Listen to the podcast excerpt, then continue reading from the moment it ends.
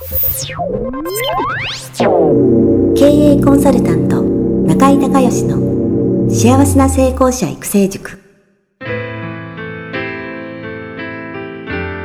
この番組では18歳で起業し6社の社長を歴任した実業家出身の経営コンサルタントであり自ら経営塾を主催する中井孝義がこれまでに1200人以上の経営者の方々の経営相談人生相談に答えてきた脳科学心理学とマーケティングを活用した独自のノウハウでビジネスと人生のバランスの取れた幸せな成功の実現をお手伝いしますリスナーの皆さん、新年明けましておめでとうございます。経営コンサルタントの中井隆義です。今年もよろしくお願いします。さて、昨年はね、えー大きな時代の転換期となりました。えー新天皇皇后両陛下の即位、ね、えー元号が、えー令和に改定ということで、えーなんですけれども、えー私にとってはですね、えーなんといってもラグビーワールドカップ日本大会の大成功ということで、もうジャパンがね、初の、えーベスト8入り、それから流行語大賞にね、えーワンチームが、えー選ばれるほどの、えー大ラグビーブームが起きましてですね、えー日本中を圧巻したということで、えー本当に、なんていうんですかね、えーまあ長年のラグビーファンの私としては、本当に幸せな年でした。そしてね、ラグビーファンの皆さんは、えージェイミー・ジョセフヘッドコーチとトニー・ブラウン・アタッキングコーチがね、えー続投ということで、えー非常に安堵されてるんじゃないでしょうか。ね、一時はね、えーニュージーランドオールブラックスに行くとも、えー噂をされてたんですけども、えーここでね、えーこの、え続投ということで、えー2023年のフランス大会。これまたね、えー今度はベスト4ということで、まあ、ベスト8のね、壁も高かったですが、ベスト8からベスト4の壁も多分ね、もっと高いと思うんで、まあ、どんなね、チーム作りを増していくのかっていうのをね、えー非常に楽しみにしてますけれども、えー2023年はフランス行かないといけないですよね。まあ、ただ一点だけね、困ってるのが、えー秩父宮ラグビー場のチケットが取れない。これも困ってましてね、えーふ去年までだったら、えーっと、まあ、当日行ってもね、大体、まあ、どっかチケットはあったんですけど、1時間ぐらい前に行ったら、あのーなんと、発売、えー1時間で全て、えーソールドアウトとえーいうことで、え2試合しかね、チケットが、ね、取れなかったので、えー非常に残念なんですけども、まあその分ね、スーパーラグビーの方はもう、えー秩父宮ホームパック、えー全試合勝ったので、パックで勝ったので、なんとか いけたんですけども、えーまた今年もね、えーラグビー楽しみにしたいと思いますし、えー去年からにわかファンになった方もね、えーぜひ、えーとはいうもの、ラグビー場でね、えー生の迫力、えーぜひね、見ていただきたいなと思います。えーそして、えー今年は待ちに待った東京オリンピックイヤーということで、えー日本中がね、え熱狂する夏になることでしょう。私はね、3日間にわたって行われる7人制ラグビーを観戦しに行く予定なんですけども、まあ、日本がね、どのぐらい、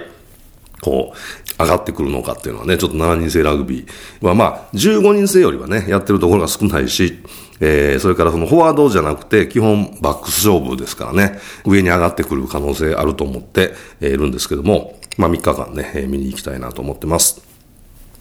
さて、えー本題なんですけども、えー去年から、えーうちの次女が、えー就職活動をねしてまして、今年、えーはもう4回で本当に就職ね決めないといけないわけなんですけども、まあいろいろ話をね、聞いてますと、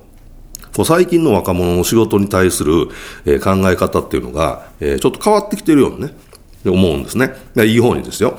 あの、会社に対してどういうふうに貢献できるかっていうのはね、それ会社勤める以上当たり前の話なんですけども、それよりもね、とか、えーっと、事業の将来性っていうことよりも、なんか事業の社会性とか社会貢献度合いみたいなね、まあそういったことがね、えークローズアップされてるようです。で、事業の将来性っていう意味ではね、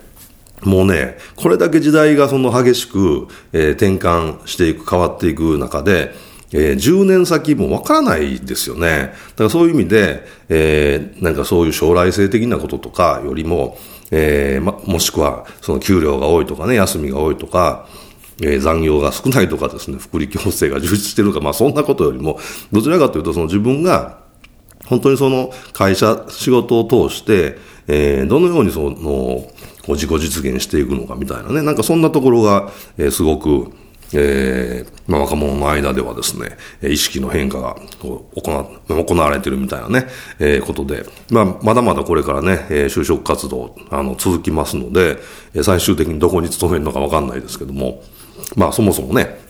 え東京に勤めるのか大阪に勤めるのか さえもまだ決まってない状態なんですけども、えー、まあ、就職活動頑張ってほしいなというふうに思います。あの、長女の時はね、あのー、彼女はもう元々営業、ね、セールスがやりたいって言って、で、いろんな会社訪問した結果、こうメーカーだと自分が好きじゃないもんでも、まあ、売らないといけないと。いうことで、いろいろ考えた結果、一番そのセールスの人がクリエイティブに、自分の力を活かせるのが金融だというところにたどり着きましてね。で、結局最終的には、えー、銀行系の、えー、金融機関にまあ行ったんですけど、あのー、それがね、あの、また面白くて、最終面接でね、一部上場企業ですよ。で、最終面接の時にね、えー、社長から役員が全員出てきてね、で、社長が一番初めに言ったのが、その長女が、履歴書ですね、履歴書に自分の PR 文みたいなのを書くんですけども、そこで、え彼女は4年間ずっとバンドを、まあ4年間って中学からですからもっとですけど、えー、バンドをやってて、そのことを書いてたら、えー、なんとですね、社長以下役員、えー、担当者全員がですね、えー、レッドチリホットペパーズというのが娘好きで、えー、そのベースのフリーに憧れて、そのフリーをコピーしてたんですけど、その曲をね、全員が聴いてきたとです。で、えー、中井さんのために中井さんにその非常に興味を持ったんでっていうことで、えー、全員がその娘が好きなね、曲を聴いて、聴いて、面接に臨んだということで、あの、やっぱ面接のね、やり方も、やっぱ時代がだいぶ変わってるんだな。えー、我々の時とね、本当に、えー、全然時代が、まあ、もちろんね、親子一世代離れてるわけですから、あの、違うわけなんですけども、全然その、就職っていうものも、また会社っていうね、形もね、これからどんどん多分会社に行かなくても、えー、勤められるっていうね、携帯が、に多分なってくると思うんですね。これだけパソコンとスマホが普及して、そもそもなんでみんな、ね、同じ時間に満員電車に乗って、えー、もう、この間、えー、品川、品川に、えー、帰ろうと思って、えー、虎ノ門からラッシュの時にですね、タクシーがもう拾えなかったんで、えー、乗ったんですけども、あの、もう凄まじい人ですよね。これ毎日だったら、ちょっとやっぱりね、えー、これ耐えられないなと思いながら、まあ一日だけなんで我慢して帰ってきたんですけど、まあそういうこともね、えー、だんだんなくなってくるだろうし、それから地方にいても、えー、仕事ができる。ね、特にね、あのー、私のコンサル業界も、あの、ズームが普及してからね、すごく便利になって、えー、まあそもそもね、会わなくていいわけじゃないですか。だからその移動時間がもう全然なしでいっぱいね、いろんな人とミーティングしたりコンサルしたりできるってことで、えー、非常にこうどんどんどんどんそういったように、えー、まあ人と会わなくても会社にわざわざ集まらなくてもっていう時代に、ね、なってくるとは思いますが、でもやっぱりそういう意味合いでね、やっぱりその事業を通して、え、自分の仕事を通して社会にどういうふうに貢献していくのかってことはね、やっぱりどんどんどんどん重要になってくると思うんですね。で、ここにね、えー、っと、アメリカで、えー、行われたですね、えー、若者の仕事のやりがいについての85万人アンケートっていうのがあるんですよ。これすごくね、面白いなと思って、え、っとね、そのトップ3ね、やりがいのトップ3はね、インパクト、ラーニング、ファミリー。インパクト、ラーニング、ファミリーなんですよ。これインパクトっていうのはね、えー、自分の仕事がどれだけ社会に影響を与えているか。これも日本もね、えー、そういうふうになってきているんだなと思います。それからラーニング、えー、仕事を通してどれだけ成長できるか。ね、えー、仕事を通してどれだけ成長できるか。これ大事ですよね。それからファミリー、家族や大切な人にどれだけ貢献できているのか。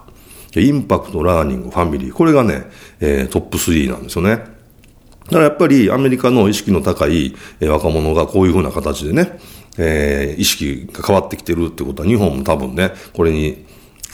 まあ、えー、追随してね、えー、変わってくるんじゃないかと思います。まあ、事実、あの、娘の話を聞いてると、えー、ちょっと変わってきてるなっていうのも感じます。まあ、こういう意味でね、今年、まあ、えー、年の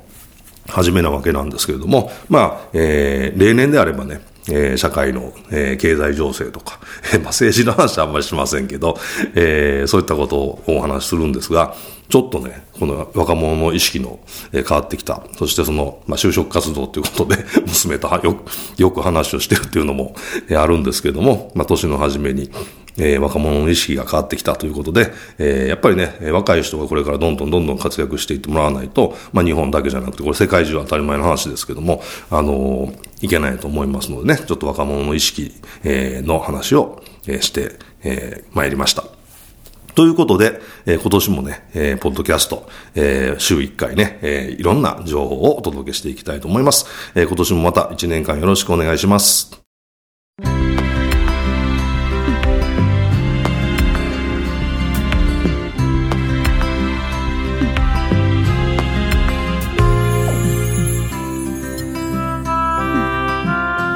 番組はいかがだったでしょうか？あなた自身のビジネスと人生のバランスの取れた幸せな成功のための気づきがあれば幸いです。なお、番組ではリスナーの皆様からの質問をホームページの受付フォームから募集しています。また、全国各地から900名以上の経営者が通う中井隆義経営塾幸せな成功者育成6ヶ月間ライブコースに関する情報はホームページをご覧ください。では、またお耳にかかりましょう。